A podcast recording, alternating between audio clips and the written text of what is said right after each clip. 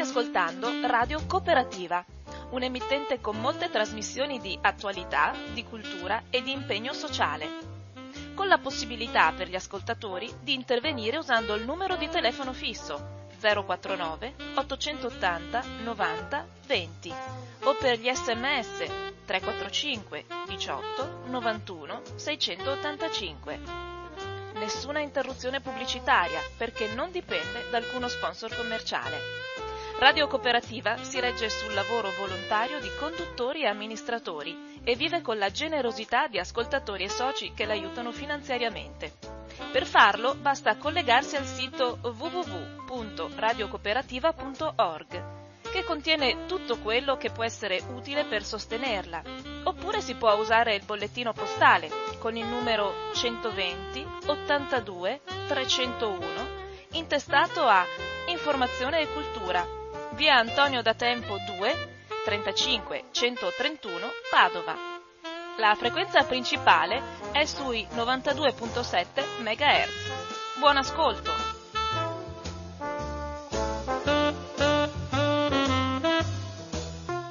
Un cordiale buongiorno a tutte le persone sintonizzate su Radio Cooperativa. Oggi, come annunciato già ieri mattina, oggi abbiamo un ospite eh, molto sempre molto puntuale e preparato che si chiama Ilario Simonaggio e che eh, in qualche modo è responsabile dell'osservatorio della legalità della, per, la, per la CGL Veneto.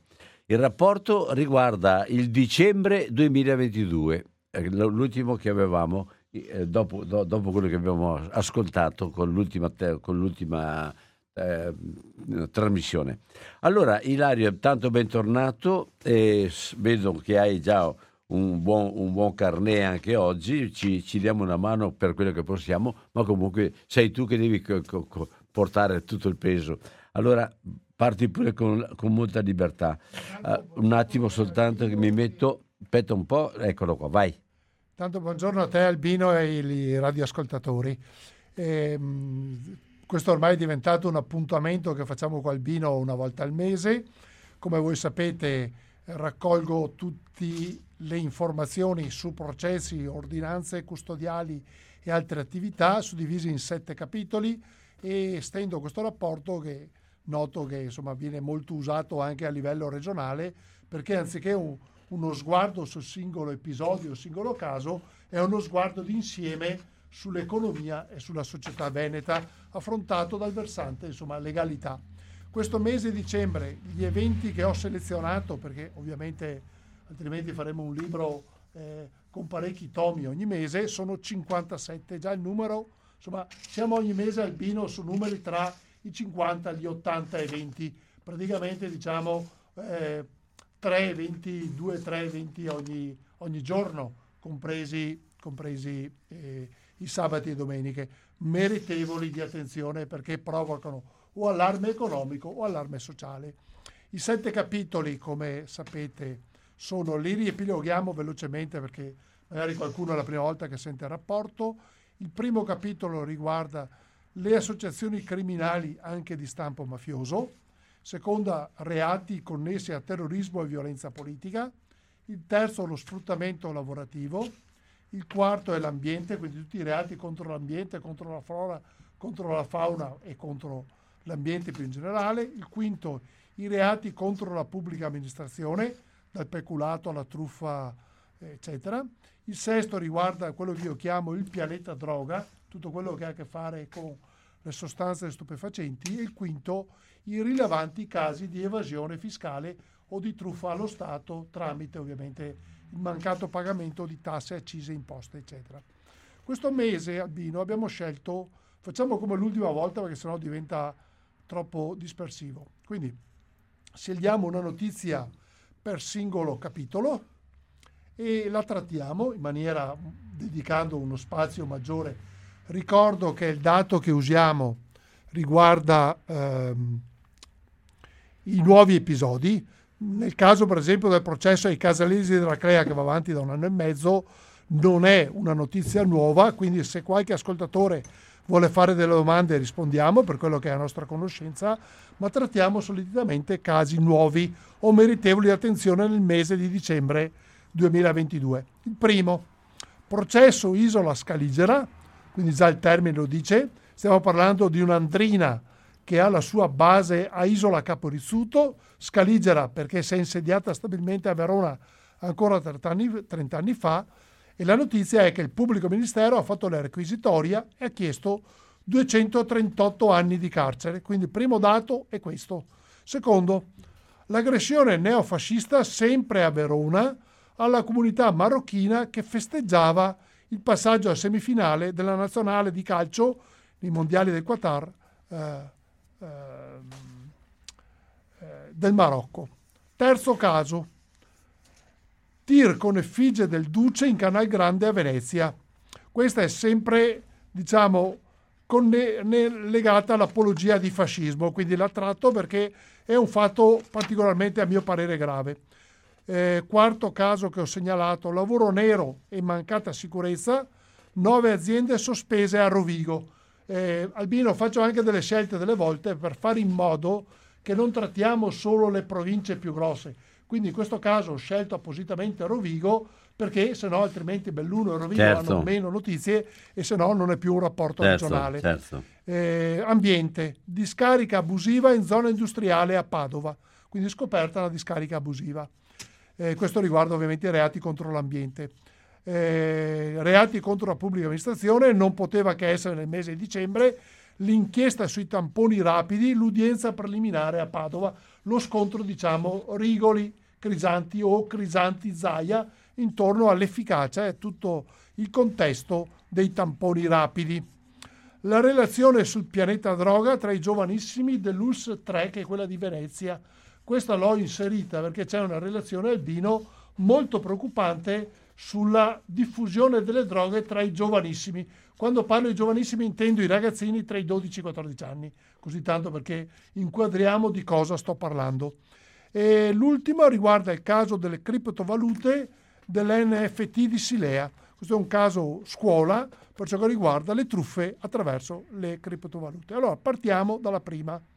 Eh, io direi Albino, le tratto tutte, magari velocemente, e, e poi apriamo i, micro, apriamo i microfoni. Sì, certo, ma vai così. tranquillo. Da, da, pure i dati precisi sì, sì, e allora, anche, se occorre, spiegare un attimo. Certo. Allora, Inchiesta Isola Scalizio, la leggo perché è breve, quindi non ci mettiamo molto.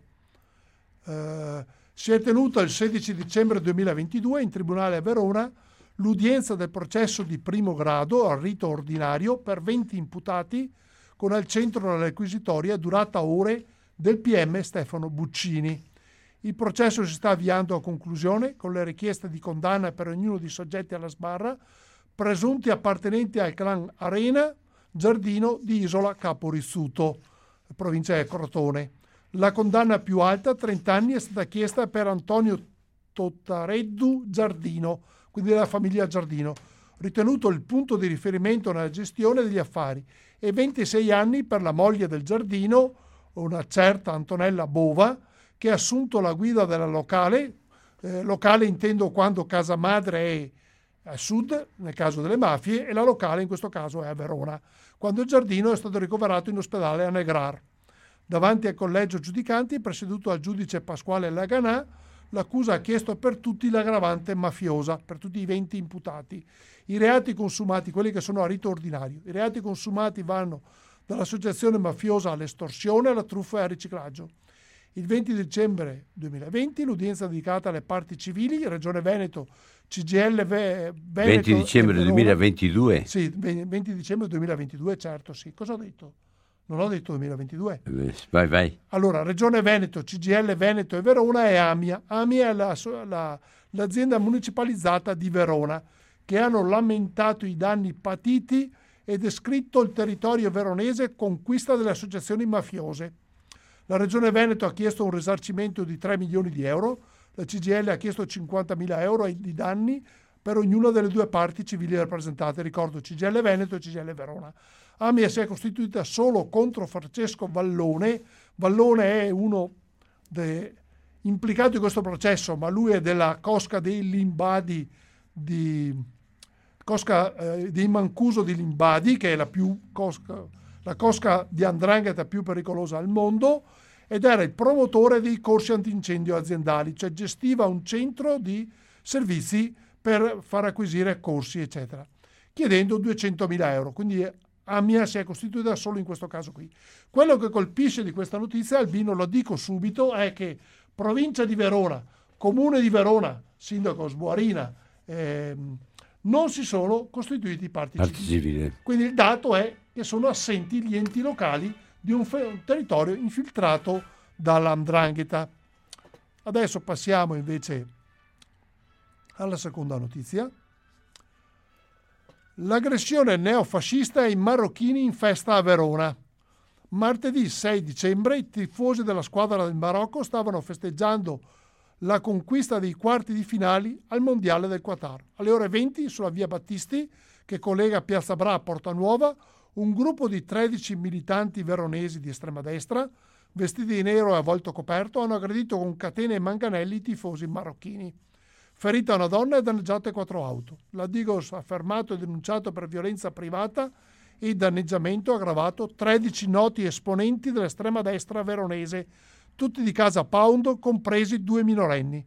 Ora la Digos sta studiando i filmati delle telecamere e i video per accertare le responsabilità soggettive degli aggressori, che si potrebbero trovare anche una denuncia per la violazione della legge Mancino, istigazione all'odio razziale. Oltre all'aggravante dei motivi razziali, potrebbero pesare l'aggravante associativa, che prevede oltre all'intenzionalità la volontà dell'associazione di commettere i reati in questione. Molti denunciati fanno parte anche degli ultras dell'Ellas Verona. Il tempo è adesso per sciogliere definitivamente le formazioni fasciste, recita il comunicato della CGL di Verona.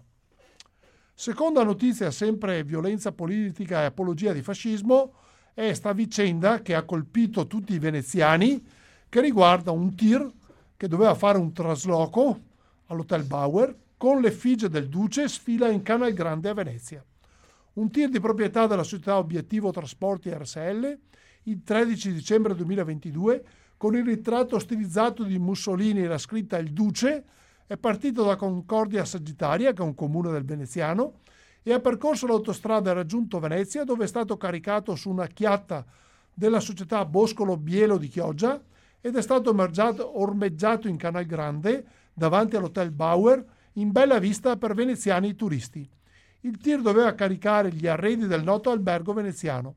Prevista una pioggia di denunce per apologia di fascismo.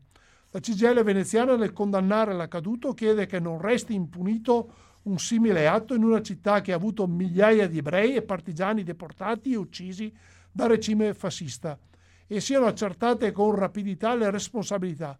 L'AMPI locale annuncia denuncia alla magistratura. Il committente del trasporto ha preso la distanza dall'accaduto esprimendo sdegno è un episodio inaccettabile. Il trasportatore ora chiede scusa.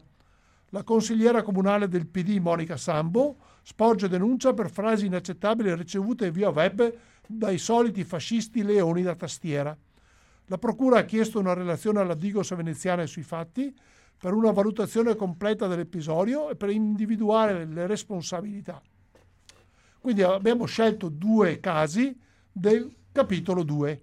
Ricordo capitolo 2, terrorismo e violenza politica. In questo caso abbiamo scelto apologie di reato o comunque reati che hanno, come, come, come il caso dell'aggressione di marocchini, l'odio razziale. Sfruttamento lavorativo, capitolo 3. Qui ho scelto, qui le notizie sono molte albino nel capitolo 3, ma come dicevo abbiamo scelto questo caso di, di, di Rovigo molto breve, molto secco.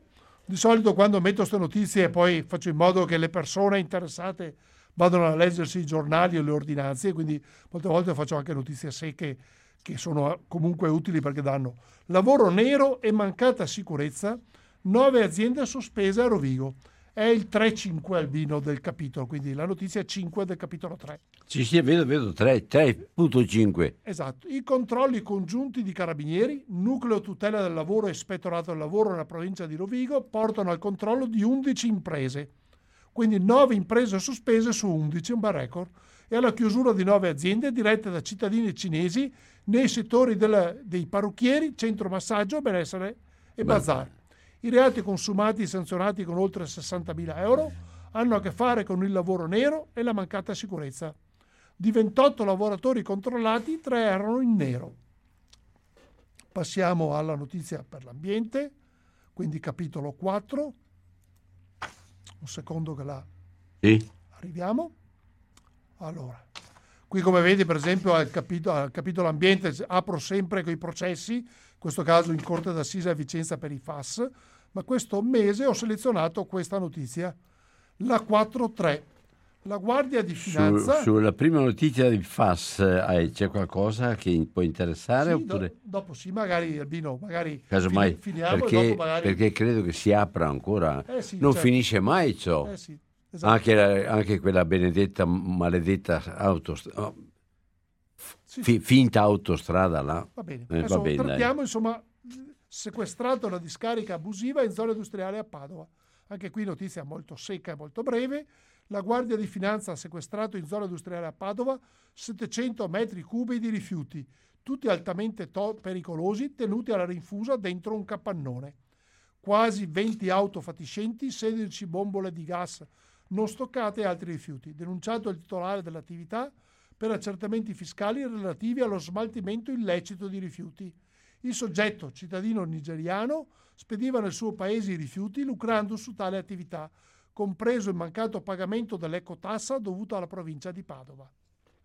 Quindi qui abbiamo visto Eh, vuoi spiegarla un attimo come può avvenire sta roba qua cioè a cosa servono questi rifiuti Allora, allora, ci sono in che, dei- in che modo ci ci sono guadagna delle compagnie di giro che raccolgono i rifiuti, quelli illeciti, e ci guadagnano. Allora, ci guadagna intanto il, quello- il committente che dà i rifiuti perché paga meno di quello che pagherebbe se li smaltisse in maniera lecita con un'impresa regolare. Il cittadino nigeriano fa dei cargo, dei container in cui stipa questi rifiuti e li spedisce in Nigeria. Con questa spedizione si lucra su tre cose.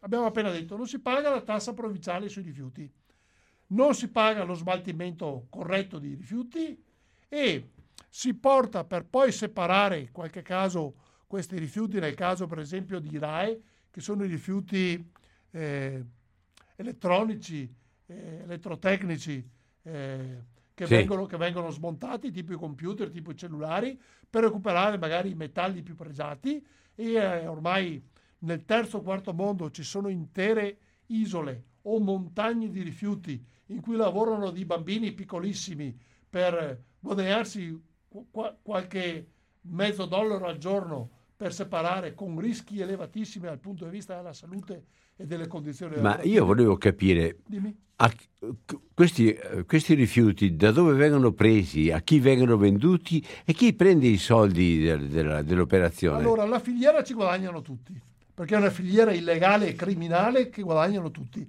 a partire dal committente. Il committente avrebbe il dovere, il committente può essere per esempio un magazzino che ha eh, avuto resi di televisioni. Faccio l'esempio più classico, Albino, che mi viene in mente. Per esempio le televisioni vecchie che vengono dismesse, compra una televisione nuova eh, e in cambio ti rottamo la, la televisione vecchia, quella televisione vecchia andrebbe smaltita correttamente, in realtà viene affidata a queste compagnie di giro eh, e viene ovviamente imballata e spedita con la scusa, perché fanno passare questi come non fossero rifiuti, vale anche per i pannelli solari, come fossero perfettamente funzionanti e vengono spediti in alcuni paesi dell'Asia o dell'Africa, i paesi più poveri al mondo. E lì questi vengono eh, distrutti per recuperare qualche metallo raro che c'è dentro un telefonino, una televisione o il computer, insomma, ormai noi produciamo una montagna di rifiuti, in particolar modo dei RAE. Lo dico perché è uno dei... oppure l'auto, insomma, per recuperare dei pezzi magari che poi vengono mandati a fusione e tutto il resto, e eh, ovviamente aggirando tutta la normativa italiana ed europea sullo smaltimento lecito dei rifiuti. Andrei avanti. Passiamo al, poi se c'è qualche domanda la, la, la rispieghiamo, la recuperiamo. Allora andiamo al capitolo 5, reati contro la pubblica amministrazione. Qui il, sicuramente la, la notizia più importante, come dicevo, è questa vicenda dei test rapidi. Qui però non trattiamo la questione test rapidi dello scontro se erano efficaci o meno. Dov'è che leggi adesso? 5.10. Vai a 5.10. Allora, inchiesta sui tamponi rapidi, udienza preliminare in tribunale a Padova. Si è aperta con l'udienza preliminare il 12 dicembre 2022 la fase processuale che vede imputati Roberto Rigoli e Patrizia Simionato, ex direttore generale di Azienda Zero, per l'arcinota vicenda dei tamponi rapidi dell'agosto 2020. Il PM Benedetto Roberti accusa i due di falso ideologico e di turbata libertà di scelta del contraente. In pratica i due sono accusati dalla Procura Patavina di aver pilotato l'acquisto di due grosse partite di tamponi da parte della pubblica amministrazione regionale, spesa per oltre 2 milioni di euro. Ricordo che hanno acquistato tamponi rapidi anche per altre regioni italiane per una cifra di 148 milioni di euro. Su Rigoli pende anche l'accusa di depistaggio. L'inchiesta pre- prese le mosse dalla dichiarazione di Andrea Crisanti che contestò apertamente l'efficacia di simili tamponi. Nell'udienza il difensore di Rigoli ha depositato una consulenza di parte tesa ad affermare che l'opera dell'assistito fu corretto. Il GIP ha rinviato l'udienza al 6 febbraio 2023, quindi oggi, e si è riservato di valutare se esistono le condizioni per il rinvio a giudizio di due dirigenti regionali della sanità. Passiamo alla notizia sulla droga, Albino. Questa, poi penso che qualche ascoltatore sicuro ci chiederà di questa, che svilupperemo. E poi passiamo alla... Dov'è che è quella della droga? La salti questa? No, questa adesso la droga è il punto 6.1. Ah, Vai ecco. al 6.1. No, no, la togliamo. Uh-huh. Anche no. perché questa è interessante. Sì. È interessante e grave. Allora, la relazione del capo del laboratorio forense dell'ULS 3 veneziana sulla diffusione della droga tra i giovanissimi. La relazione di Gianpietro Frison del laboratorio forense dell'ULS 3 al simposio internazionale sulle droghe del 5 dicembre 2022 svoltosi a Mestre, all'ospedale All'Angelo, è una ricca miniera di informazioni sul pianeta droga e sui comportamenti dei spacciatori. In sintesi, quello che ci interessa sono le cose che affermo. Nelle principali piazze venete si, è, si, si costruiscono mini dosi, quelli che vengono chiamati dosi smart o legal drugs, a basso costo a prezzi decisamente abbordabili con la paghetta dei genitori, anche dosi da 5-10 euro, per avvicinare i minori in sempre più giovane età. Si tratta di un vero allarme sociale, soprattutto a Mestre, crocevia per tali traffici. Inoltre si è agito con l'aumento della potenza psicoattiva, elevata percentuale di THC, dei preparati della cannabis, per catturare i minori all'uso abituale della droga. Quindi ti vendo droga a pochi soldi in modo che mi diventi un consumatore abituale. Altri dati di casi di preoccupazione sono i già tre casi di intossicazione acuta di bambini che ingoiano in casa droga scambiata per cioccolata, i casi di bambini da due anni, uno, uno, è morto, albino di questi tre casi, bambino, 77 nuove sostanze psicoattive dagli allucinogeni agli stimolanti, non ancora classificati come stupefacenti, ma facilmente acquistabili via internet in grado di produrre intossicazioni acute anche mortali. I mini francobolli, questi vengono colpati principalmente in Olanda, con potenza fino a 800 volte più forti della cannabis, distribuita tra i giovani. Un bel, un bel dramma dal punto di vista sociale. Adesso andiamo invece alla evasione fiscale e frodi fiscali, solo casi rilevanti, droga e evasione fiscale, ricordo Albino che tratto solo casi rilevanti, altrimenti farei un libro ogni mese. E andiamo a quello delle criptovalute. Qui ci sono anche qui parecchie informazioni questo mese, ma mi sembrava questa la notizia più rilevante perché...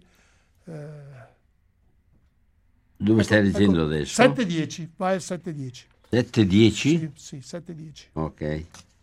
Allora, questa società è la NFT di Silea. Caso criptovalute, la procura apre le indagini a Treviso. Il giro d'affari della NFT dovrebbe essere superiore a 100 milioni di euro. per una platea di 6.000 investitori. Per l'ennesima volta gli amministratori dell'azienda con una mail indicano un rinvio dei pagamenti. L'inchiesta è passata nel dicembre 2022 dalla Procura di Pordenone alla sede naturale di Treviso per competenza territoriale, visto che la sede legale della società è Asilea, che è un comune del, dell'Interland di Treviso. Agli investitori erano stati promessi interessi mensili del 10%, peccato che sinora non hanno ricevuto un euro. La Procura, visto il numero di denunce contro la NFT, fa sapere che sarà un'indagine lunga e molto difficile. Di che si tratta queste, queste truffe di criptovalute come altre? Succede questo che ci sono dei procacciatori di affari albino che sono alla ricerca continua di investitori, azionisti, di persone che hanno messo da parte qualche soldo per la vecchiaia, per i figli, per... e gli promettono eh, guadagni eh, astronomici. astronomici, in questo caso il 10% al mese. Cominciano a pagare gli interessi, il capitale non lo restituiscono mai. Quando i creditori chiedono di rientrare in possesso dei soldi, i soldi sono spariti. Perché in realtà funziona col meccanismo della cantera di Sant'Antonio, cioè i primi che entrano recuperano parte o tutti i loro soldi e diventano le famose trombette per portare altri a, altri a, a, a guadagnare. Fin tanto che quelli che entrano nel sistema sono maggiori di quelli che escono, è possibile pagare regolarmente le, eh, le, gli interessi. Qualche volta non pagano nemmeno mai il capitale. A un certo punto lasciano dietro di sé milioni, parecchi milioni di euro di truffa a danni di azionisti, ho detto investitori, persone che si sono fidate perché magari era il vicino di casa che proponeva l'affare e bla bla. Questo è il caso delle criptovalute. Eh, bene, abbiamo letto le notizie come eh, siamo d'accordo con Albino. Io mi fermerei qui, poi se c'è qualche domanda eh, su questi fatti specifici o su altri, Albino, io avrei finito insomma la cosiddetta presentazione iniziale. Ci abbiamo messo mezz'ora. Allora, io, però eh, credo che alcuni, alcuni passaggi, alcune cose, perché qua adesso tu mi hai dato un, un, un, volume, un volume di, sì, di, di, Perché sono 57 notizie. Noi di 57 perché notizie... credo che sarebbe interessante anche conoscere un attimo, per esempio, questo qua, commercio di armi non autorizzato, il numero 2.3, appunto, appuntato dei carabinieri di Vittorio Veneto a processo. Sì. L'hai Beh, visto le, tu? Le, sì, certo, io le ho le ho selezionate tutte, quindi le conosco tutte al eh, Però, eh. ho, come dicevo, ne ho scelta una per capitolo. Se vuoi la, la, la commentiamo questa. Eh, commentala un attimo, va là? Sì, allora aspetta. È, è il numero 2.3. 2.3. Allora, anche perché è breve, Seconda possiamo, pagina. possiamo anche leggerla. Commercio di armi non autorizzato, appuntato di carabinieri di Vittorio Veneto a processo. L'appuntato di carabinieri Angelo Rizzi, all'epoca in forza alla radio mobile di Vittorio Veneto, è accusato di commercio non autorizzato di 59 armi tra il 2008 e il 2018. Il militare è coinvolto nelle indagini della bomba carta esplosa tra il 2 e il 3 giugno 2018 di fronte al liceo Flaminio di Vittorio Veneto, da cui hanno preso il via l'inchiesta per favoreggiamento del responsabile del gesto. Il carabiniere avrebbe rivelato al bombarolo che era in corso l'intercettazione sul proprio telefono. La prima udienza processuale si è svolta in Tribunale Treviso il 13 dicembre 2022 con la deposizione del colonnello dei carabinieri Giovanni Mura, comandante del nucleo operativo trevigiano, che svolge per conto della Procura le indagini. Per l'accusa troppe armi movimentate per non avere un tornaconto personale.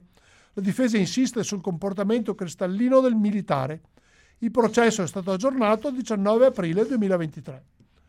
Il problema albino delle armi è, lo ripeto sempre perché molti non lo sanno, cioè il commercio delle armi, la detenzione di armi, eccetera, eh, pensa a Bolsonaro che ha sestuplicato in pochi anni le armi presenti nel paese Brasile, un po' sul modello del, degli USA.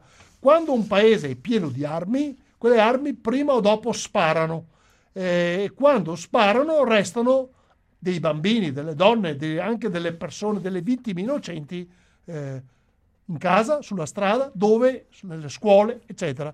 Quindi il fatto che le armi siano date con particolare sever- severità è una delle condizioni, e solo alcuni soggetti di cui ne hanno effettivo bisogno, è una delle condizioni di benessere di un paese. In questo caso la notizia vera sono 59 armi, eh, sia pure autorizzate, che lui ha commercializzato. Non faccio commenti, ma penso che si comprenda cosa voglio dire o cosa ho detto. Eh, allora, vuoi che passiamo... Sì. Il telefono è aperto. Abbiamo il telefono. 049 880 9020, questo è, il, la sintesi che ha letto molto velocemente Ilario Simonaggio, ma eh, la, la, la, quantità di dati e anche la quantità di fatti molto, molto più vasta, molto più esauriente da un punto di vista tecnico e anche pratico. E non lo so se... Sì, beh, magari affrontiamo finché non riceviamo telefonate al se, il anche... telefono è aperto 049 880 9020. Mi hai chiesto dei FAS che è una cosa che tu... Uh, ah, ti ho fatto una domanda sui FAS perché non riesco a capire come mai si trascina questa questione e non si hanno mai risposte su quello che viene fatto. Allora, Ancora io... adesso le cose sono tutte per aria. Allora abbiamo tre ordini di problemi sui FAS.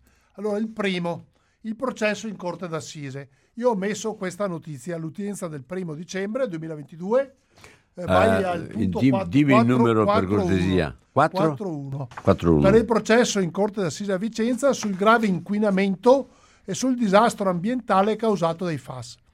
È assai importante la deposizione di Roberto Ferrari di ERM. ERM era una società di consulenza, esperta in bonifica ambientale, la società lombarda, che svolse sino al 2009 indagini ambientali su suolo e acqua di falda sotto il sito Miteni a Trissino. Ferrari racconta che era convinzione comune che la barriera fosse stata creata nel 2005, oltre all'emungimento dell'acqua ad uso industriale per contenere i composti clorurati.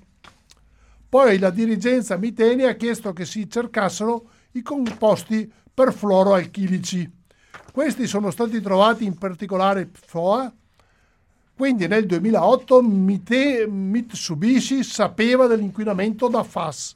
Non solo, ma esistono due versioni di relazioni, una mancante di un capitolo.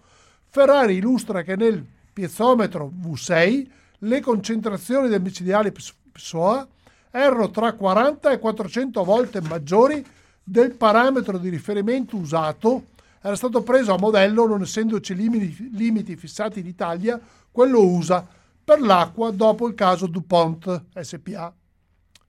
Il capitolo nella versione integrale, cosiddetta versione 5, trattava la concentrazione di PSFOA la relazione completa era stata spedita a Maki Osada, il manager della Mitsubishi, e con un giro di direttive è arrivato l'ordine di togliere questa parte e chiudere la relazione con la cosiddetta versione 6, quella finale, secondo la quale la barriera idraulica installata trattiene i contaminanti con le modifiche apportate al sistema di bonifica.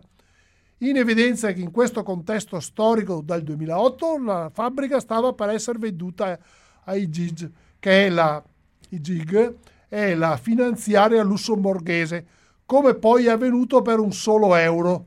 Da qui la scelta di non menzionare le conclusioni del documento originale. L'udienza del 15 dicembre 2022 ha visto la deposizione di Marco Miori, Progis Manager dell'ERM, che ha stilato il rapporto del 2009. Per Miori le elevate concentrazioni di FAS rilevate dovevano essere comunicate agli enti preposti e questo era stato raccomandato al committente. La seconda deposizione di Giovanni Filauro, di Giuseppe. Sì, Giuseppe Filauro, ingegnere e project director di Arma Italia, la barriera idraulica era funzionata nel 2009 e il sito Miteni in sicurezza, aggiungendo che non c'erano evidenze di superamento di alcun valore normato, quindi la decisione di mancata comunicazione agli enti preposti. Ricordo che non c'erano limiti fissati in Italia. Come è noto, i FAS non erano normati. La deposizione di Filauro proseguirà il 12 gennaio 2023. Quindi questo. Per i FAS i problemi albino sono di tre tipi. Uno riguarda, come, come abbiamo detto adesso, il processo in corte d'assise.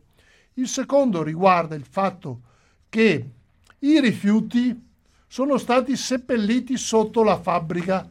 Per cui per fare la bonifica dei, dai FAS bisognerebbe, bisogna che il proprietario eh, sposti i, i, capannoni sopra la fabbrica adesso che ha venduto gli impianti eh, in India e si possa andare con le ruspe per alcuni metri sotto la fabbrica per togliere via tutti gli inquinanti, se no altrimenti ogni volta che c'è eh, che piove, che c'è diciamo, c'è come si dice il dilavamento dei FAS, cioè praticamente l'acqua sale, siamo in zona di falde particolarmente interessante, eh, interessante anche per gli acquedotti della Pedemontana, perché noi peschiamo l'acqua per gli acquedotti e per l'acqua che beviamo e quindi sarebbe stato utile non installare... L'acqua di Padova arriva da due ville, esatto, mi pare. Sì, da due ville, sì, da Villa Verla. Eh. Quindi insomma tutto quel bacino lì è il più grande bacino idrografico per Europa. l'acqua potabile d'Europa ed è un delitto anche ambientale che abbiamo invece messo dalle fabbriche della Concia alla Miteni in un posto ed è stato messo lì perché c'era grande quantità d'acqua, quindi si è preso di mettere fabbriche inquinanti non come scelta, si è preso la scelta di metterle lì perché serviva acqua per quindi, lavarle. Quindi Solo che il dilavamento provoca ovviamente che abbiamo inquinato mezzo Veneto con questa eh, diciamo folle idea di far convivere acque, eh, fabbriche inquinanti e acqua con, per gli acquedotti. Con la più grande riserva d'acqua anche per gli acquedotti. Esatto. Il terzo episodio che ci interessa ormai conclamato che i FAS producono danni alla salute, in particolar modo alcuni danni alla tiroide, alcuni tumori, alcune situazioni di bambini nati sotto peso con una serie di patologie fin dalla nascita e quindi il terzo la, caso la, sarebbe la, la, la, la, potenza sessuale e il resto. Sì, esatto. E terzo si chiamerebbe sorveglianza sanitaria. E, e il problema per le donne poi, esatto. in certo. modo particolare, con esatto. la gestione della, della, della maternità. Quindi la Regione Veneto dovrebbe farsi carico, cosa che non fa, di fare una sorveglianza pieno, soprattutto ma, sugli alimenti. Ma lo sai che non, è, non, si può nemmeno fare la, la, la l'analisi critica in ospedale. Lo so. E adesso hanno previsto per la zona arancione devi pagare 90 euro, che è un assurdo, perché le persone sono vittime di un disastro che la regione ha autorizzato. Eh, e quindi in qualche Ma modo dovrebbero essere in questo caso perché non si fa un processo a chi deve fare de, di dovere il suo servizio? Allora qui adesso non so se metteranno poi si promuovono come Mantovani fas... mandano a Roma magari non so se le, do, le mamme no fas ipotizzano di fare una class action su questo argomento. Vediamo. C'è un'altra telefonata, va? Pronto? Pronto, buongiorno, sono Antonio. Ciao Antonio. Buongiorno. E io volevo sapere invece la questione delle banche che sono fallite, che sono la, la, quella di Montebelluna e la Popolare di Vicenza So che c'è stato un processo, ho visto sulla uh, televisione regionale, non so se ho capito male, ma mi sembra che pian piano questi qui, i vari consoli e, e, e quello di Vicenza, Zonin, eh, vengono assolti per una roba, assolti per l'altra. E alla fine chi ci rimette sono i risparmiatori anche se hanno un po' di colpa anche loro perché, perché eh, erano un po' ingordi, volevano guadagnare e, e siamo usciti dalla vera origine di quelle banche lì che sono state fondate da Toniolo, aveva cominciato lui nell'Ottocento con il discorso di aiutare i, i, diciamo, le, le, le, le, varie aziende oppure i contadini locali che avevano bisogno di un prestito qua e là. E poi pian piano siamo andati a finire la finanza e, e solo, solo, che adesso ho l'impressione i vari responsabili se la cavano come al solito, senza nessun danno. Saluto, buongiorno, grazie. Ciao. Sì, Antonio pone un tema che io non tratto in questo rapporto, non lo tratto volutamente. Io nel rapporto non ho messo la vicenda che ha riguardato le due grandi po- banche popolari venete, che sono la Banca Popolare di Vicenza e Veneto Banca di Montebelluna, che hanno, eh, sono fallite di fatto lasciando una migliaia e migliaia di...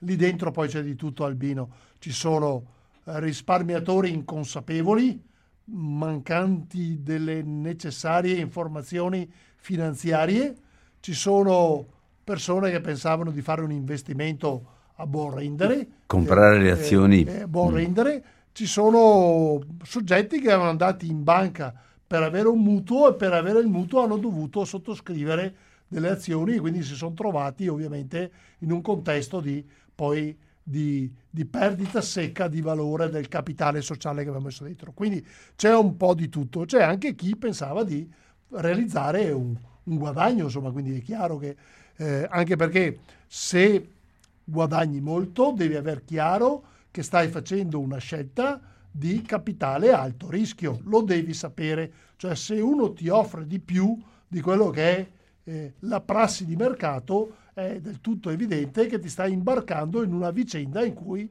potresti avere delle amare sorprese. sorprese. Se invece sei interessato a non toccare il tuo capitale, ti accontenti di investimenti meno redditizi ma più sicuri.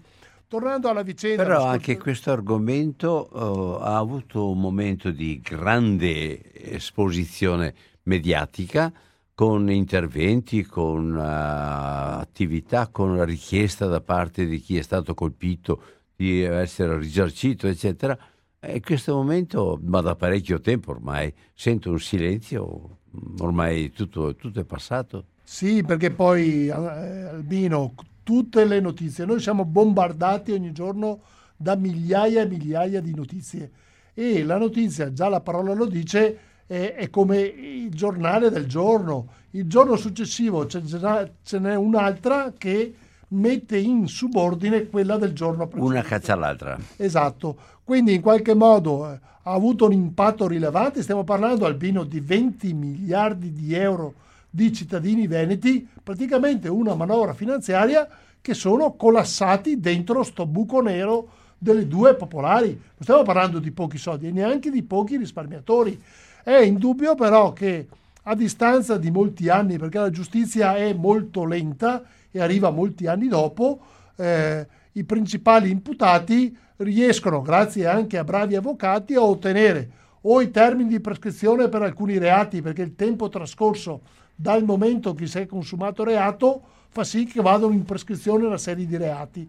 Alcuni non hanno, questa, non hanno l'elemento della scadenza della prescrizione, ma vengono magari eh, usate le attenuanti specifiche, generiche e altro, e quindi in qualche modo, insomma, compreso eh, sempre la prova se uno sapeva o non sapeva, perché indubbio che la prova sarebbe che se tu fai le baciate eri perfettamente a conoscenza di come funzionava il meccanismo che a lungo andare stavi creando un Moloch che poi avrebbe lasciato a terra una serie di risparmiatori e, e, e investitori.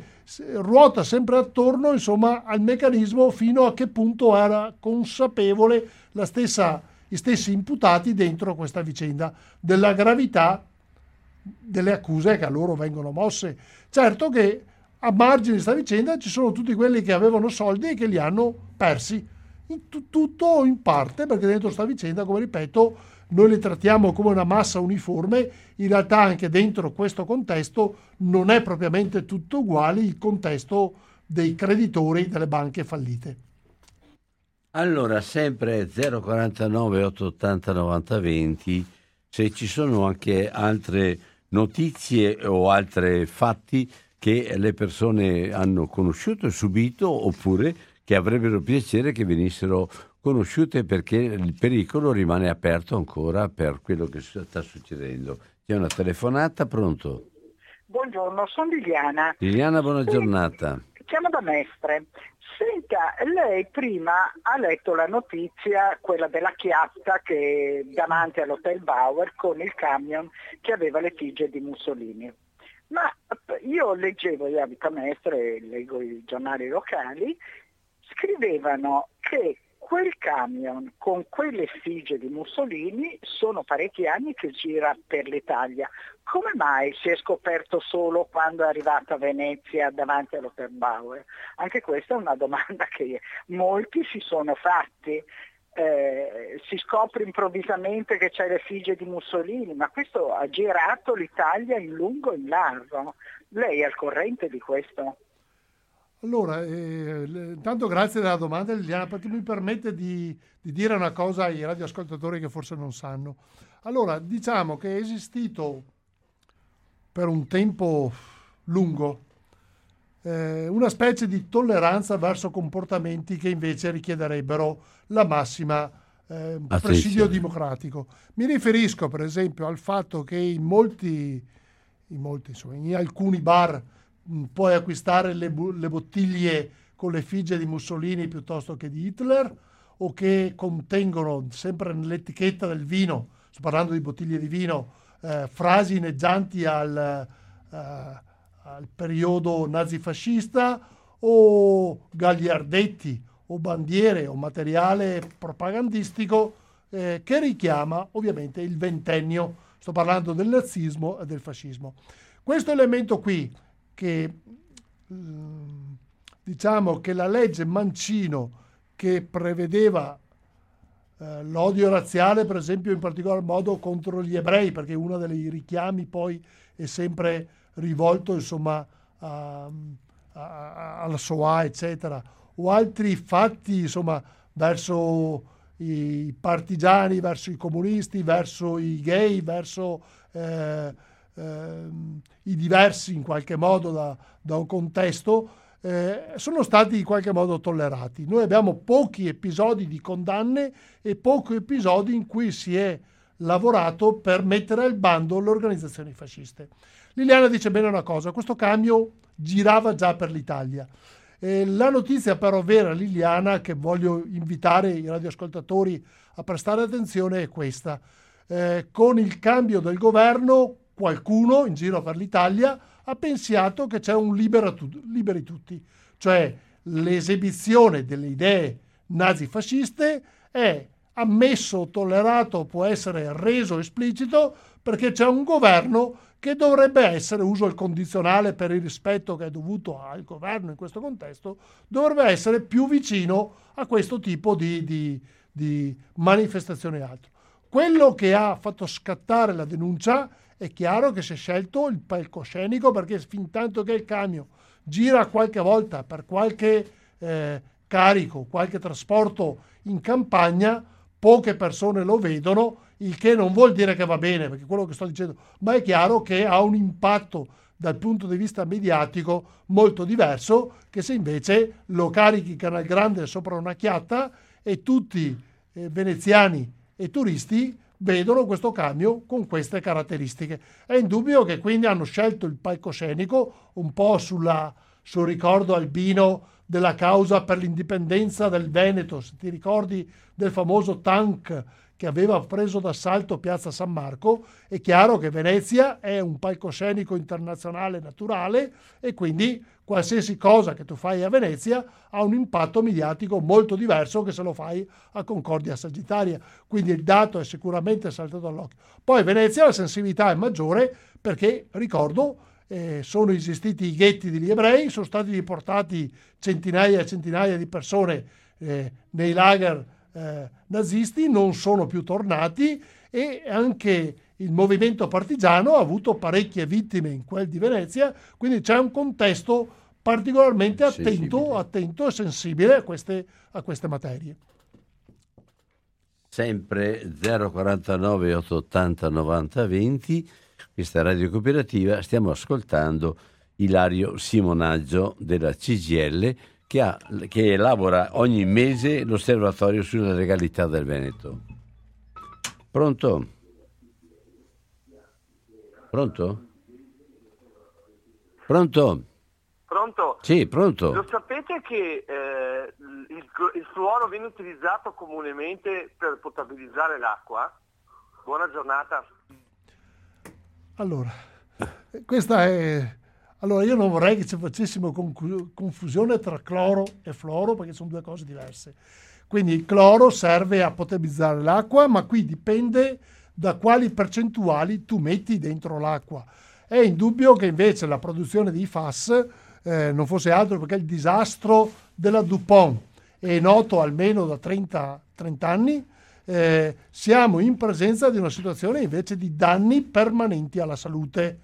E quindi io non vorrei che fossero fatte battute leggere perché non è da fare battute leggere perché ormai gli studi, in particolar modo dello studio di andrologia del professor Carlo Foresta a Padova, ha dimostrato in maniera inequivocabile una serie di patologie connesse con i cittadini che inconsapevolmente hanno bevuto acqua dagli acquedotti. No, no, perché, che devono eh, usarla per, per, eh, eh, per, gli orti, per, per, per, per, Tra l'altro Albino adesso pone un altro problema molto E poi delicato. anche per berle, no, no, aspetta, i pozzi poi dove, Albino, dove vanno? Dici un'altra cosa delicata. Allora, la Regione Veneto ha messo al bando il pesce, però in realtà noi siamo certi che è entrata in tutta la catena alimentare i FAS, perché quell'acqua lì la usavi per per bagnare i campi e quindi la catena alimentare dal grano turco a tutti gli altri prodotti, l'insalata, i pomodori, cioè tutto quello che hai prodotto in quell'area lì, eh, è indubbio che ha avuto tra l'altro con concentrazione di È fast. un'area in movimento però, non Aspetta, è un'area, un'area dove... Albino, che volevo dire una cosa all'ascoltatore Scusami. Dice, faceva la battuta. Allora, noi siamo uh, arrabbiati a dir poco perché i più uh, con i numeri di inquinamento più alti nel sangue sono i lavoratori miteni. I lavoratori miteni hanno 1000, 10.000, 100.000 volte i numeri di FAS nel sangue di quello che la Regione Veneto adesso ha normato eh, per, come precauzione sanitaria.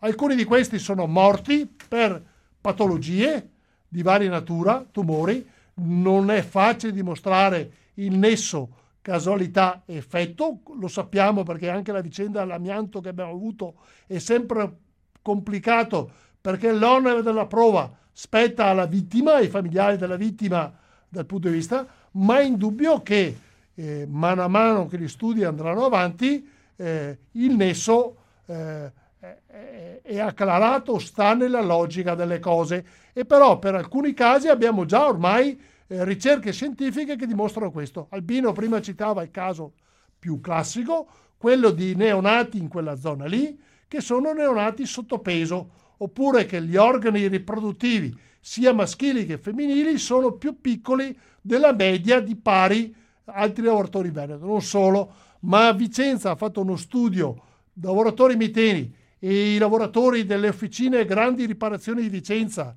eh, sto parlando quindi di Trenitalia, sono le grandi officine di riparazione dei, ed è dimostrato che prendendo due grandi industrie o pari industrie come numeri di lavoratori, eh, una serie di patologie sono più rilevanti eh, per i lavoratori miteni, a dimostrazione quindi in maniera incontestabile che aver lavorato con i FAS ha prodotto danni alla salute.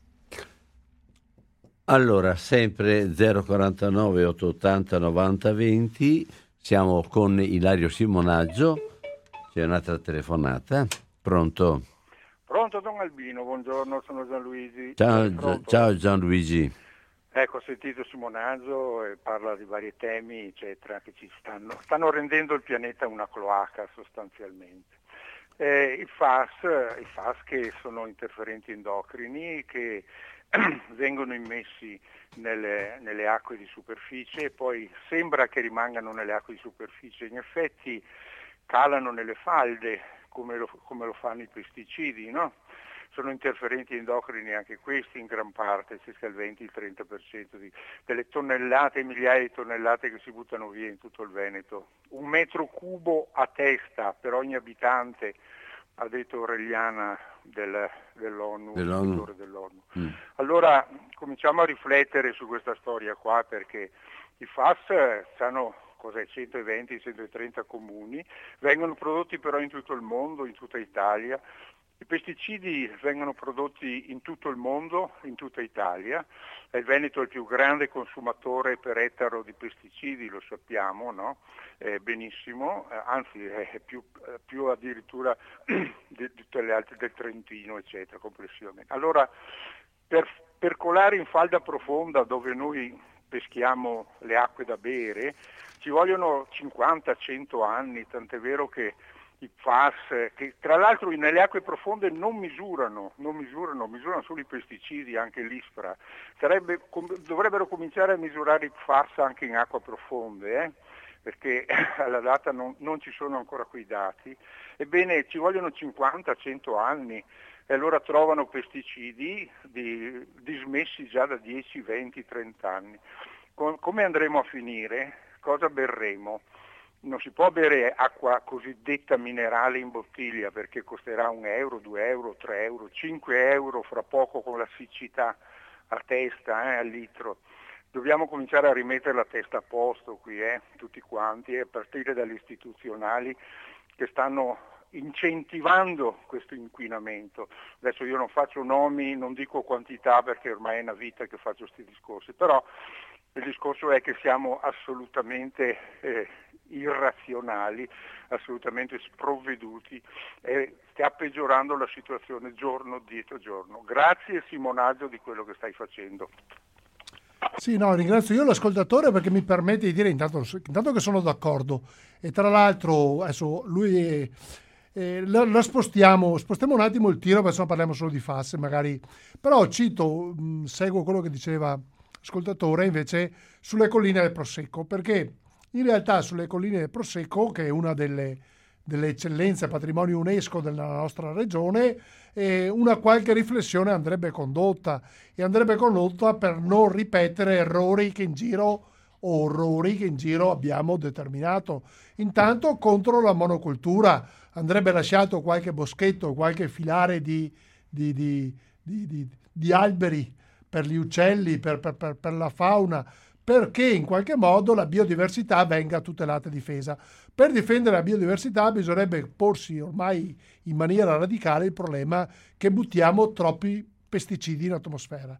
Ne buttiamo un numero albino impressionante e quelli lì sono destinati, poi io cito sempre il glifosato perché è uno dei, dei prodotti più noti della Monsanto, ma in realtà quello poi entra ed è cancerogeno, cioè entra in qualche modo nel, nella catena alimentare. Noi quando beviamo un vino, be- mangiamo un alimento, eh, quell'alimento lì è il risultato di quello che l'uomo ha prodotto e realizzato nella catena. Porsi il problema di fare prodotti biologici o un maggiore rispetto alla natura eh, è un vincolo, eh, non fosse altro perché è indubbio che la nostra condizione di salute è il risultato e la somma dei comportamenti che teniamo durante l'intera vita lavorativa. Il che vuol dire anche amare il territorio per quello che è e non solo piegarlo agli interessi economici. Vale per tutti i rifiuti. Adesso, quando parliamo albino del capitolo 4, l'ho già detto più volte, quello che mi colpisce sempre sono questi rifiuti che sono o seppelliti so, come sottofondi stradali autostradali o vengono accatastati dentro a capannoni, poi i capannoni qualche volta prendono fuoco, qualche volta non prendono fuoco, ma magari il contratto di affitto di quel capannone l'ha fatto un prestanome.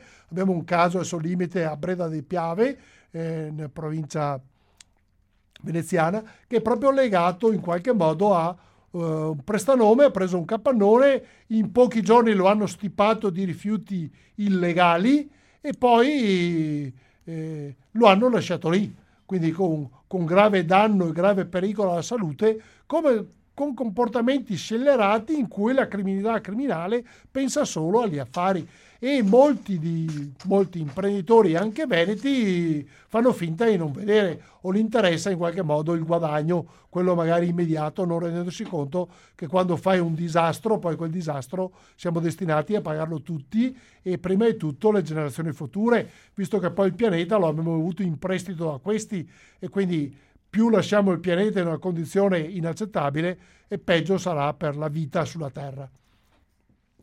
Allora, eh, se c'è un'altra telefonata, volentieri. Mi pare che tutte le annotazioni e tutte le le, le precisazioni fatte fino a questo momento toccano dei settori notevoli e anche importanti. Pronto? Pronto, sono Antonio della Cella. Ciao Antonio. Buongiorno, ciao. Buongiorno Simonaggio. Senta, la sento pimpante, cioè pieno di energia, motivato nel, nel fare il suo servizio, questo servizio che fa alla comunità tramite una radio. La ringrazio. E, però eh, ascoltando, sono un individuo, reagisco no, alle cose e dico questo. Allora, la spiritualità no, perché a volte sembra parlare del sesso degli angeli. La scienza no, perché esprime dati oggettivi e, sembrerebbe oggi il nuovo ipse dixit, lo dice la scienza. Poi c'è la, i fatti, e i fatti sono quelli che lei ha elencato. Di fronte a, questo, a, questo, a questa descrizione della realtà c'è lì, lì, lì, il singolo, la persona, l'individuo che viene un senso di impotenza. Come posso io, una volta che alimento la mia coscienza di questi, perché è importante conoscere i fatti, e alimento la mia, la mia consapevolezza di questi fatti. Poi sul fare, cosa posso, cosa, specialmente le persone che man mano che diventano anziani perdono energia. Mi dico, ma lo stesso è anche per i ragazzi, perché inoltre c'è e siamo in pieno cambiamento del, mm, del, dell'onnipotenza della tecnica, della scienza e processi di concentrazione del potere in mani di pochi. Dalla, ho sentito ieri il cardinale Zuppi parlava di umanesimo, era un riferimento continuo all'umanità, ad essere umani. Cosa resta da fare a noi? Diceva Balducci chi può, chi è bloccato, chi è preghi e che ognuno fa, faccia la sua parte. Allora come reagire, come interpretare ascoltandola e, e ancora una volta la ringrazio, cosa possiamo fare? Specialmente, specialmente di fronte a ciò che è organizzato, di fronte alla delinquenza organizzata, cosa, l'individuo è solo e invochiamo la presenza dello Stato, ma lo Stato mette un, fra l'altro un sacco di regole lei pensi, pensi al mercato della telefonia, al mercato dell'energia, pensi a cioè, un senso proprio di sconforto e di impotenza. Mm, consolarsi, consolarsi con, non so, non so dire, non voglio, non voglio dire fesserie, ma certo un senso, ecco, io registro in me un senso di impotenza. La saluto Ilario, grazie di tutto. Sì, ma grazie Antonio per questa telefonata, mi permetti di dire tre cose importanti Albino. La prima, quando ho cominciato a fare questi rapporti, ormai li faccio da un paio d'anni, mm, forse un po' di più, ma insomma un paio d'anni almeno in maniera scientifica con, con metodo e, e poi eh, ricordo che ce li pubblica il gruppo Jedi, gruppo Espresso Mattino di Padova, eccetera, sul sito, sul loro sito per gli abbonati dei loro giornali, possono ricevere ogni mese. Quindi in realtà abbiamo anche una grande platea di persone che possono leggere queste informazioni.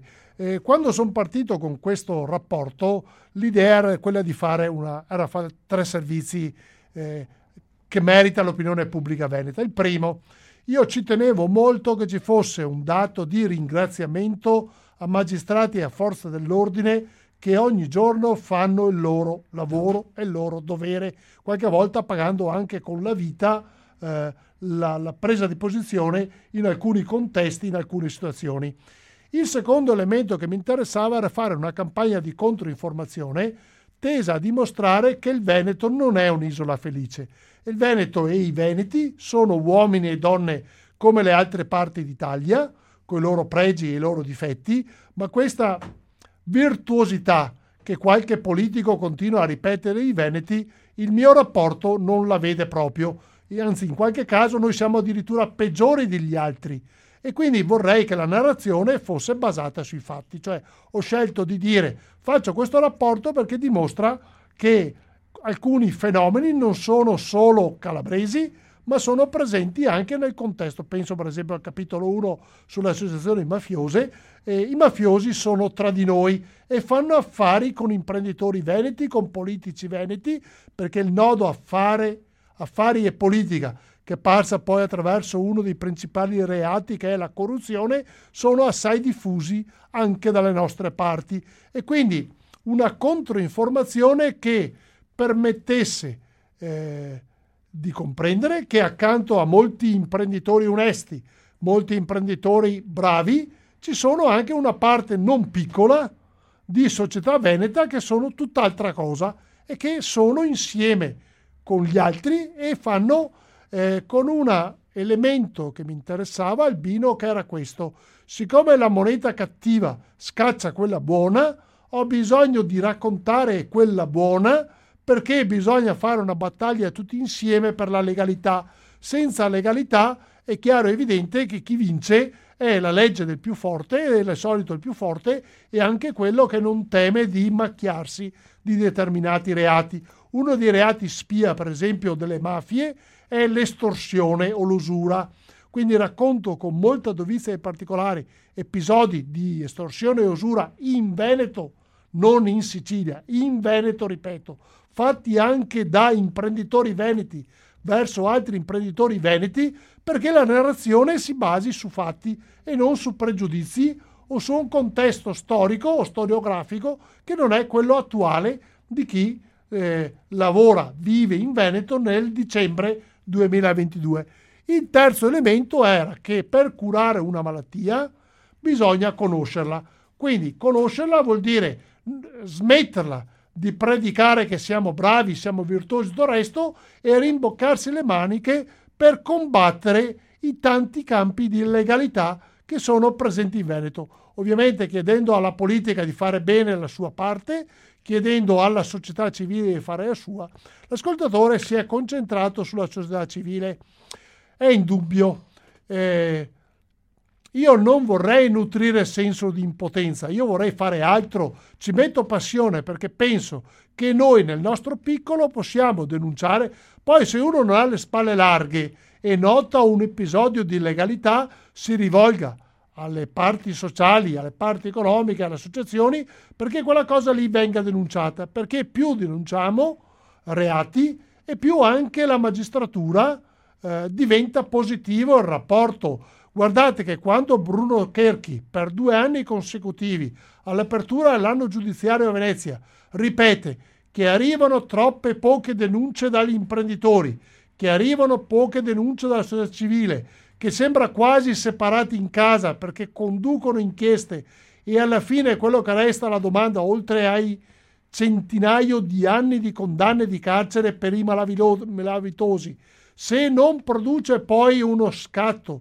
di società civile verso la legalità, i vari episodi che denunciamo, che sono, ho detto prima, una cinquantina, 50-80 al mese, eh, resta eh, eh, un'occasione persa. Non resta un'occasione persa se in maniera plurima, se non ce la facciamo da soli, assumiamo il principio di legalità come una condizione di benessere umano e sociale per tutta la società veneta. Questo è lo scopo, eh, il terzo, che si nutre ovviamente anche degli altri due, perché è indubbio che se lottiamo contro i reati abbiamo una società meno disuguale, una società più giusta, una società più attenta ai poveri e a quelli che hanno meno.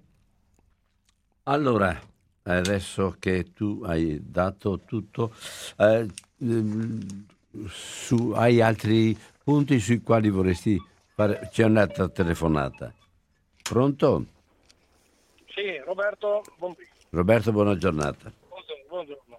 Eh, il suo grande ospite, io non ho mai sentito, almeno probabilmente posso anche sbagliarmi, non ho mai sentito eh, rientrare dentro e segnalare che il, il, diciamo, il, la proprietà del, eh, facente parte Antenna 3 via dicendo, sembra che sia stato, sembra che sia stato completamente prosciolto diciamo, da tutto quello che era diventata diciamo così, una... non mi sembra di aver sentito nulla perché dare le notizie è viva, però bisognerebbe eventualmente dare anche eventualmente di risvolti diciamo, positivi, perché non, c'è, non si vive solamente direi, di, di, di, negatività, bisognerebbe anche vivere qualche volta di positività. Poi per quello che riguarda eh, le magistratura dice ah, poche denunce, bene, eh, cioè, le poche denunce sono anche perché per arrivare poi all'obiettivo finale passano anni, anni e quindi qualcuno evita, vabbè, cosa dobbiamo fare?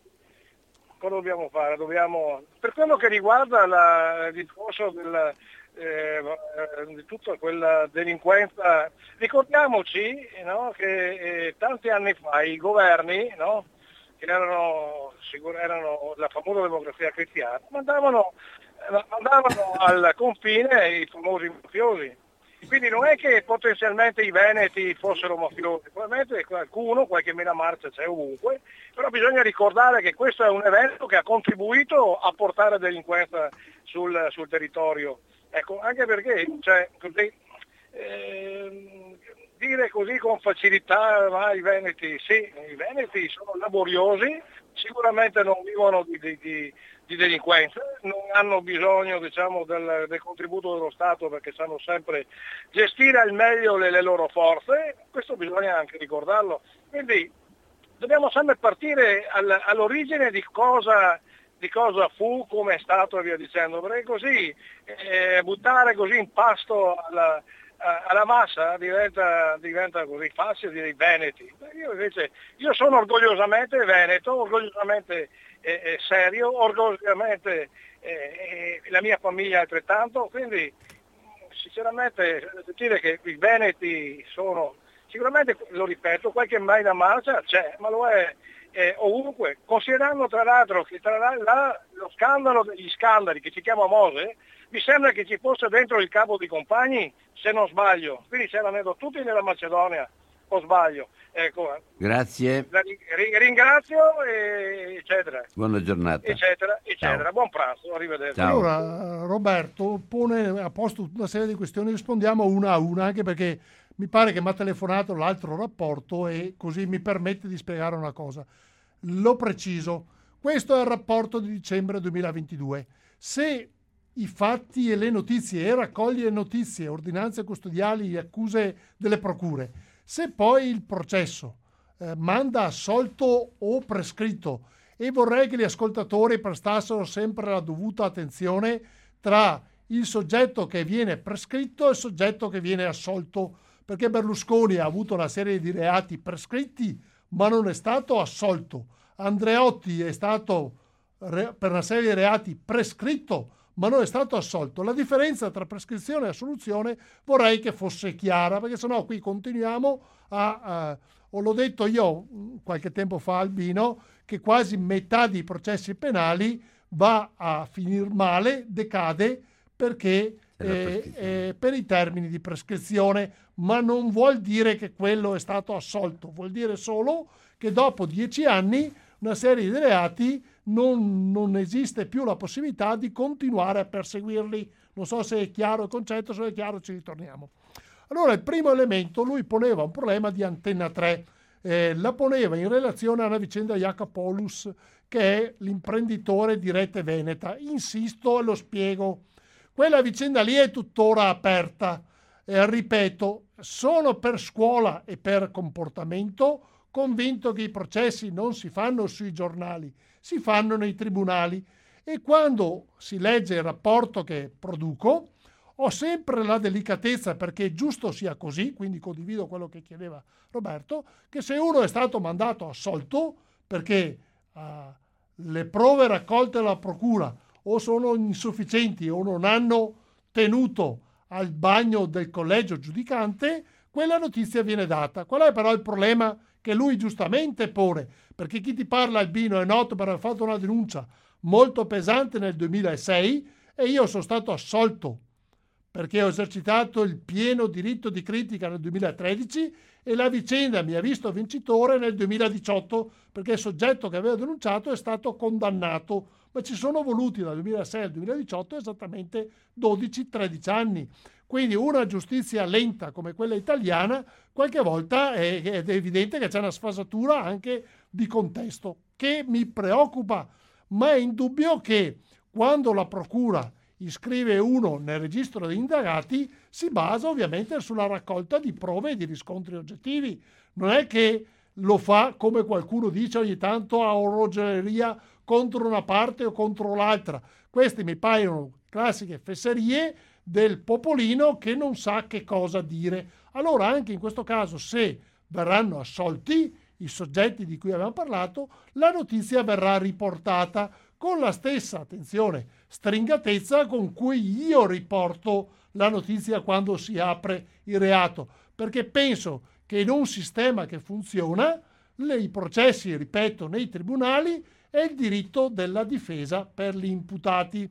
Secondo elemento, io non ce l'ho con i veneti, io sono veneto, lo sono da generazioni, lo sono i miei, sia mio padre che mia madre, e mi pare di non aver parlato male dei veneti come categoria a sé stante. Non a caso dico sempre distinguere sempre, lo ripeto, ma è indubbio che una parte non piccola di veneti non amano pagare le tasse e l'ultima relazione che accompagna la finanziaria del governo Meloni sulla relazione sull'economia non osservata, scrive questa cosa qua. La scrive la relazione presentata dal governo Meloni, così rispondo indirettamente anche all'ascoltatore. Dice che sicuramente al sud c'è una maggiore predisposizione a non pagare le tasse, ma l'evasione più alta in termini di quantità di evasione sono le due regioni Lombardia e Veneto.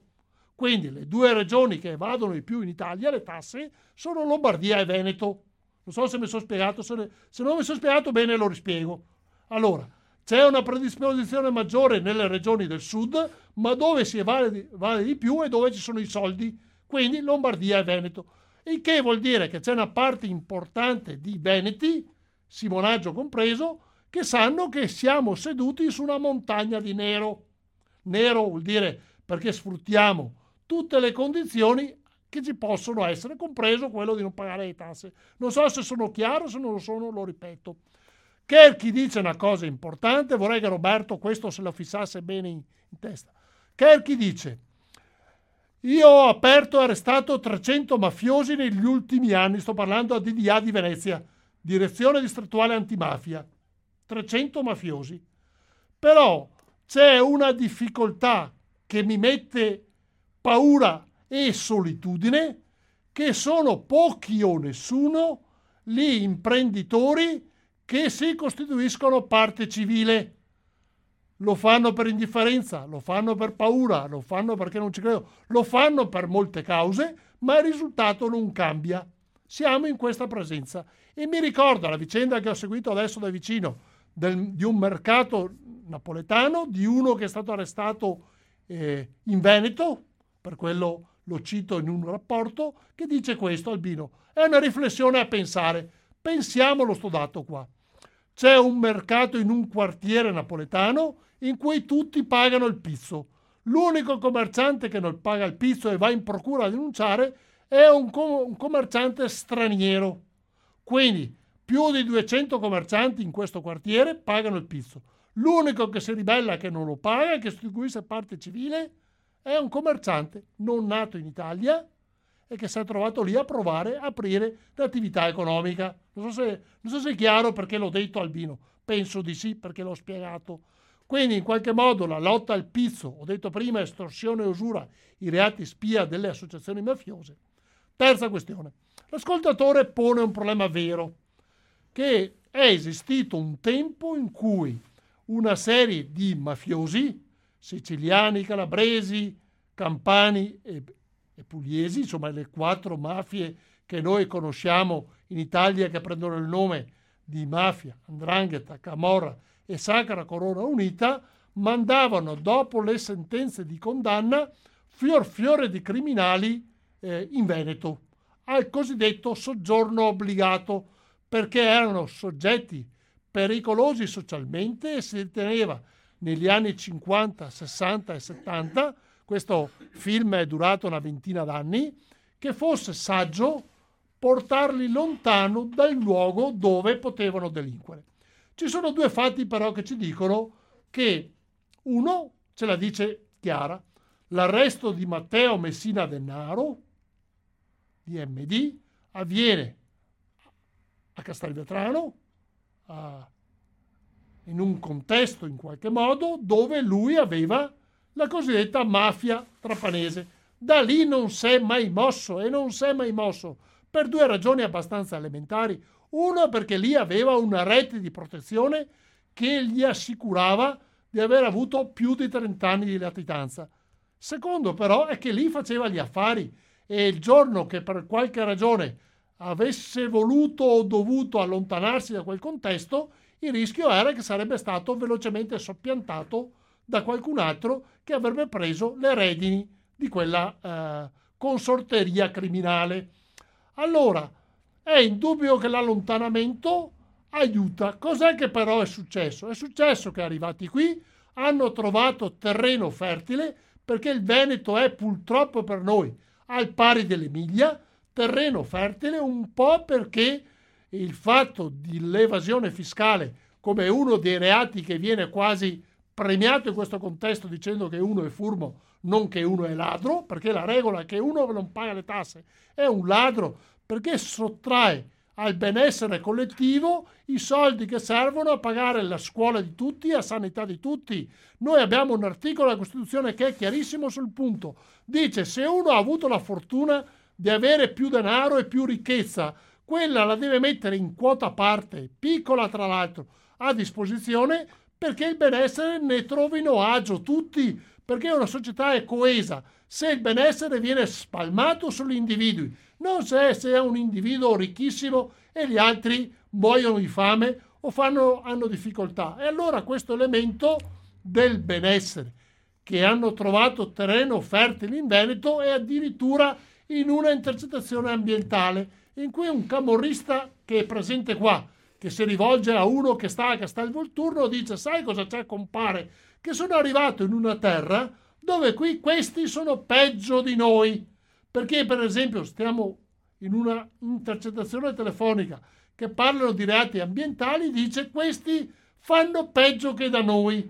E mi pare di averlo spiegato, perché l'ho spiegato qualche tempo fa, periodo che seguivo i trasporti, di quella vicenda che mi ha dato molto a pensare.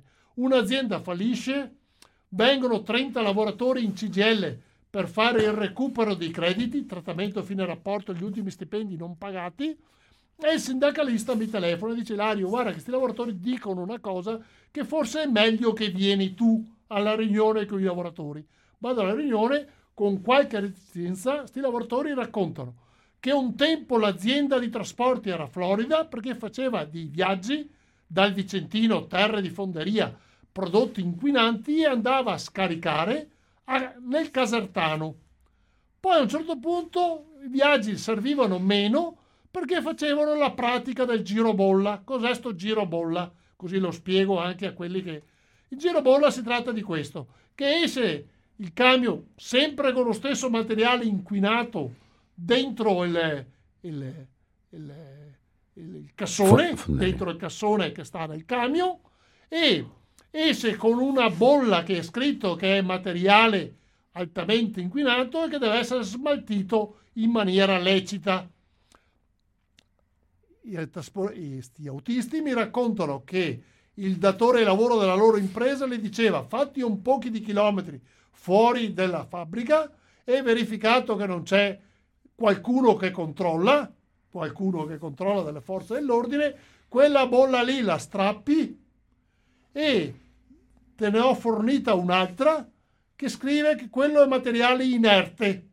Quindi il materiale è sempre lo stesso a bordo del, del mezzo, solo se diventa materiale inerte tu puoi utilizzarlo per sottofondi per l'edilizia e lo puoi eh, scaricare fare le autostrade campo, fare i sottofondi per le autostrade l'autostrada Rovigo per tutte le strade. Allora è indubbio e quando sono andato in procura a denunciare così quando il lavoratore ha finito di raccontare ho raccolto, ho raccolto la, e fatto la denuncia e il procuratore mi ha chiesto, Simonaggio, noi non possiamo perforare una strada appena finita, in Veneto siamo. Se lei ci aiutasse, potremmo fare dei carotaggi mirati. Se i trasportatori... Io ho detto, guardate, tutte le informazioni di cui disponevo, ve le ho. Fate voi qualche carotaggio a campione perché loro mi hanno detto che in quel pezzo di strada lì, stiamo parlando di una strada veneta che era stata di recente eh, fatta, è possibile che con la carota arrivati in un punto dove quando tirate fuori la carota tirate fuori anche eh, il marcio. Il, il, ecco il marcio, hai detto bene tu. Mi pare di essermi spiegato per le parti che servivano che, che, che spiegassi. Eh, sei stato molto...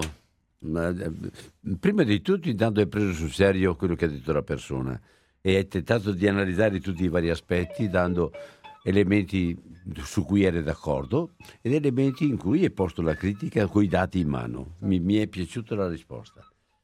Credo che anche la persona intelligente abbia capito bene. Pronto?